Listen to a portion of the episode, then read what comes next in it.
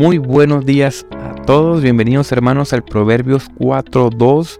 Yo soy Jonathan Murci y vamos por el día 36 navegando por la sabiduría divina reflejada en la palabra de Dios en el libro de Proverbios. Hoy estamos en el capítulo 4, versículo 2. Y para ponernos en contexto de lo que hablábamos ayer, para que todo se conecte, eran los últimos días de David. David le decía a Salomón, hijo, sé fuerte y valiente, sigue los estatutos del Señor, no te apartes. Y parece que en Proverbios 4.2 la cosa ya ha pasado muchos años. Ya tenemos a un Salomón más maduro, más sabio, con experiencia, que nos está hablando acá y nos dice, chicos, les doy buena enseñanza, no abandonen mi instrucción. Y la palabra clave que usa ahí es Torah, que todos sabemos que son los primeros cinco libros de la Biblia, pero aquí en este contexto es no abandonen mi buena enseñanza, mi instrucción, la palabra. El mismo Salomón, allá en Eclesiastés 12, la persona ya más madura, dice, el predicador debe, además debe ser sabio. Perdón, además de ser sabio, enseñó sabiduría al pueblo, ponderó, investigó, compuso proverbios, enseñanzas. El predicador trató de encontrar palabras agradables y de escribir correctamente palabras de verdad. Las palabras de los sabios son como aguijones. Eso es lo que está diciendo Pablo, eh, Salomón acá. Ya digo Pablo porque también lo voy a conectar con Pablo. Y es que Pablo usa la misma expresión allá en 2 de Timoteo 4.2. Le dice a, a Timoteo, predica la palabra, persiste en hacerlo, sea o no sea oportuno. Corrige y reprende y anima con mucha paciencia sin dejar de enseñar, porque llegará el tiempo en que no van a tolerar la sana enseñanza, la enseñanza confiable, sino que llevado por sus propios deseos se rodearán de maestros que les digan las novelerías que quieren oír. Dejarán de escuchar la verdad y se volverán a los mitos. Si ven, hay una buena, una saludable enseñanza y una pésima enseñanza. Si existe lo bueno, existe lo malo, ¿verdad? Por definición, el hombre siempre distorsiona. Entonces, ¿cuál es la buena enseñanza? ¿Cuál es la buena instrucción? Ya habíamos hablado de sana doctrina en la parte 2. Y la mejor enseñanza que nosotros podemos hacer es una enseñanza centrada en el Señor Jesucristo, que apunte al Señor Jesucristo. Siempre en este devocional, por eso tratamos de apuntar al Señor Jesús, porque Él es la palabra de Dios, Él es Dios, Él es el único camino a la salvación. Un principio importante de la sana doctrina es que se predique al Señor Jesucristo, porque el Señor Jesucristo nos libera Volvamos a 2 de Timoteo 4, 1, esta vez en la parte 1. Dice así, te encargo delante de Dios que va a juzgar a los vivos y a los muertos, te encargo por su aparición y su reino, proclama la palabra. Yo le, yo llamo, yo yo le llamo a las personas que tienen el don de enseñanza, que quizás me escuchen acá en este momento. Es muy importante que nosotros aprendamos idiomas originales o al menos tengamos una capacidad de estudiar el idioma original para entender equiparnos con comentarios bíblicos exegéticos. Porque miren, miren lo que dice, lo que dice Eclesiastés. El pastor investiga, es sabio, ¿me entiendes? Busca la verdad, describe correctamente la verdad. Entonces, por eso nosotros tenemos que ser fieles al texto. Y, y yo quiero hacer un paréntesis también aquí.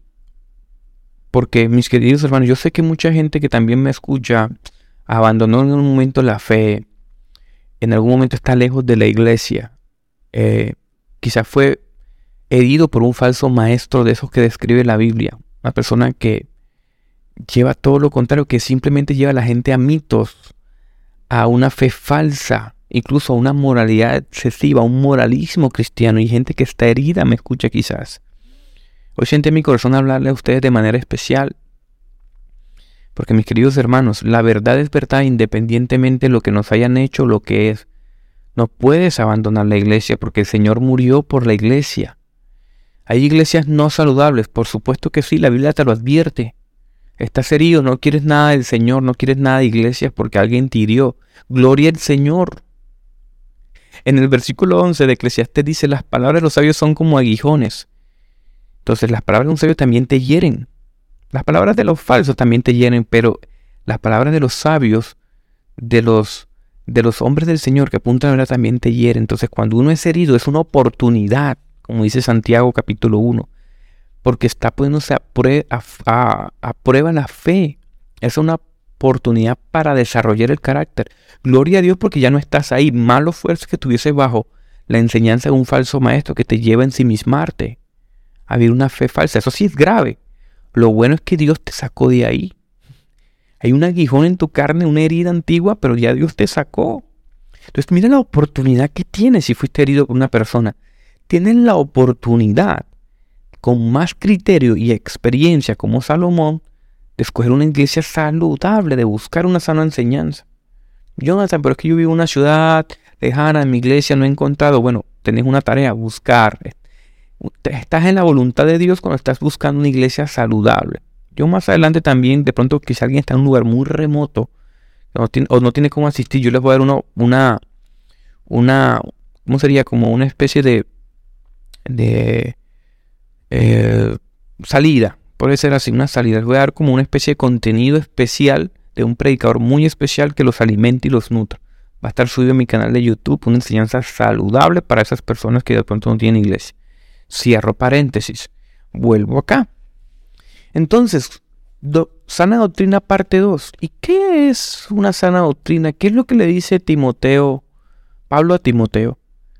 Resulta que el contexto de ese pasaje de Timoteo es que los romanos y toda esa época, la gente era muy pagana. Y miren lo que dice segunda de Timoteo, capítulo 2 al 4. Ojo, anima, reprende, nunca dejes de enseñar. Hay gente que va a buscar maestros que los llevan a sus propios deseos, los llevan a novelerías que quieren oír, van a dejar de escuchar la verdad y al final dice, los volverán a los mitos.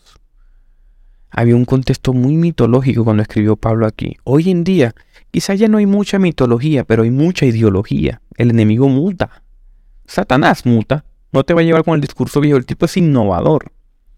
Usted ve hoy en día las ideologías, las ideologías externas, y eso es gente suicidándose, no sabe si es hombre, si es mujer, se mutilan los hombres, hombres se ponen senos. Están, están envueltos en mitologías ideológicas. Hoy es la filosofía imperante ideológica la que impera. Eso es lo que nosotros tenemos que cuidar a nuestros hijos. Cuando, cuando Salomón dice, buena enseñanza e instrucción bajo la palabra del Señor es porque la palabra del Señor corresponde con la realidad. Mientras las ideologías te dicen, no sé si soy hombre o soy mujer, la Biblia te dice, hay hombre y varón, mujer y hembra. Sencillo, sigue la instrucción del Señor. Ah, pero es que yo lucho con algunos deseos. Y ya eso es pecado, ya eso es otra cosa que vamos a hablar más adelante. Hoy meditaban esto, estos días más bien meditaban esto mientras nuestras iglesias hacemos actividades de entretenimiento para que los jóvenes se entretengan, en las redes sociales, la escuela, la universidad los están adoctrinando con ideologías destructivas y no se han dado cuenta, la gente no se da cuenta. Los jóvenes necesitan entretenimiento, sí, hay momentos de coinonía, hay eh, retiros, chévere, pero los jóvenes necesitan apologética como visión bíblica robusta. Necesitan es doctrina, teología, la verdad. Los chicos están expuestos ante tantas mentiras que ellos ya tienen hasta criterio. Pero como no tienen de dónde agarrarse, porque nosotros no les decimos que el cristianismo es verdad y que corresponde con la realidad, ni siquiera nosotros estamos equipados. Mucha gente asiste a la iglesia y lleva años en el evangelio. Y yo les pregunto, ¿usted por qué es cristiano? Y hay unos silencios que uno dice, pero lleva veintitantos años en la iglesia, bro. O sea, deberías saber qué es ser cristiano. Y ser cristiano es apuntar a Cristo. Quiero avanzar, quiero avanzar. Voy a seguir hablando esto en mis redes sociales, posiblemente hoy, más tarde, estos días. He decidido hablar de este tema. Pero volvamos acá a 2 Timoteo, las enseñanzas, la buena instrucción. Miren, la mejor instrucción es buscar o glorificar al Señor en todo lo que nosotros hacemos. Cuando Pablo le dice ahí, Pablo, enseña esa doctrina, te encargo. Usa la palabra epifaneia y epifanía se usaba de dos maneras. Uno, se usaba para, eh, para una aparición de Dios a través de un ángel, una persona, una epifanía.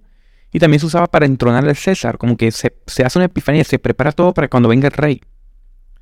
En ese contexto de esa época, Pablo está usando el segundo contexto. Enseña todo para que cuando venga el rey tú estés aprobado como un varón. Aprobado. La sana enseñanza es que tú te parezcas a Cristo y que estés aprobado delante de Cristo. Y esto te libera. La gente dice, ay, pero ese Cristo es, ese Dios es como que le gusta que le rindan pleitesía. Miren, servir a Cristo te libera. Porque cuando tú sirves al Señor, al máximo Dios, a la cabeza de la iglesia, tú te libras del que dirán, tú te libras de la crítica, de creerte súper importante, ¿sí? de, que no te vulneren tus derechos, del egocentrismo que exige gracias, de las alabanzas por cada acción que tú haces. Tú eres libre cuando sirves al Señor. Entonces, epifanía es, pensemos cuando alguien llega a casa, una visita. Recuerdo que en la época, hace unos años, la gente cuando visitaba a alguien, la gente sacaba los, los utensilios de plata, las mejores platos y servían la mesa y el mantel. Y cuando se iban recogían todo. Y en la época romana se, se limpiaban las calles, se ponía todo súper bonito para cuando llega el rey. ¿Cuánto deberíamos nosotros, para el rey de reyes, el señor de señores, tenerle todo preparado? Esa es la sana enseñanza, que te apunte al Señor Jesucristo. La Biblia apunta a Cristo. Entonces, jóvenes, pastores, líderes, madres, todo el que me escucha, padres, gente apartada, gente escéptica que está como tanteando a ver qué tal el cristianismo. Chicos, miren, vivan de tal manera que luego lo que ustedes hagan, la crianza, la enseñanza, el trabajo, sea para la gloria del Señor, para cuando Él venga lo mejor que nos puede importar y que nos libera del mundo es que yo sea aprobado por nuestro Señor. Que nosotros podamos resistir al escrutinio de Cristo. Nuestra vida debe ser esperando que viva el rey, que, venga el rey. Nuestra vida debe ser una realidad que demuestre que nosotros somos ciudadanos del cielo, no del hombre. Eso es una sana enseñanza, que tú vivas como Cristo vivió, que te quieras parecer a tu Señor. Amén. Esta es la pregunta para que mediten hoy. ¿Cómo está tu doctrina?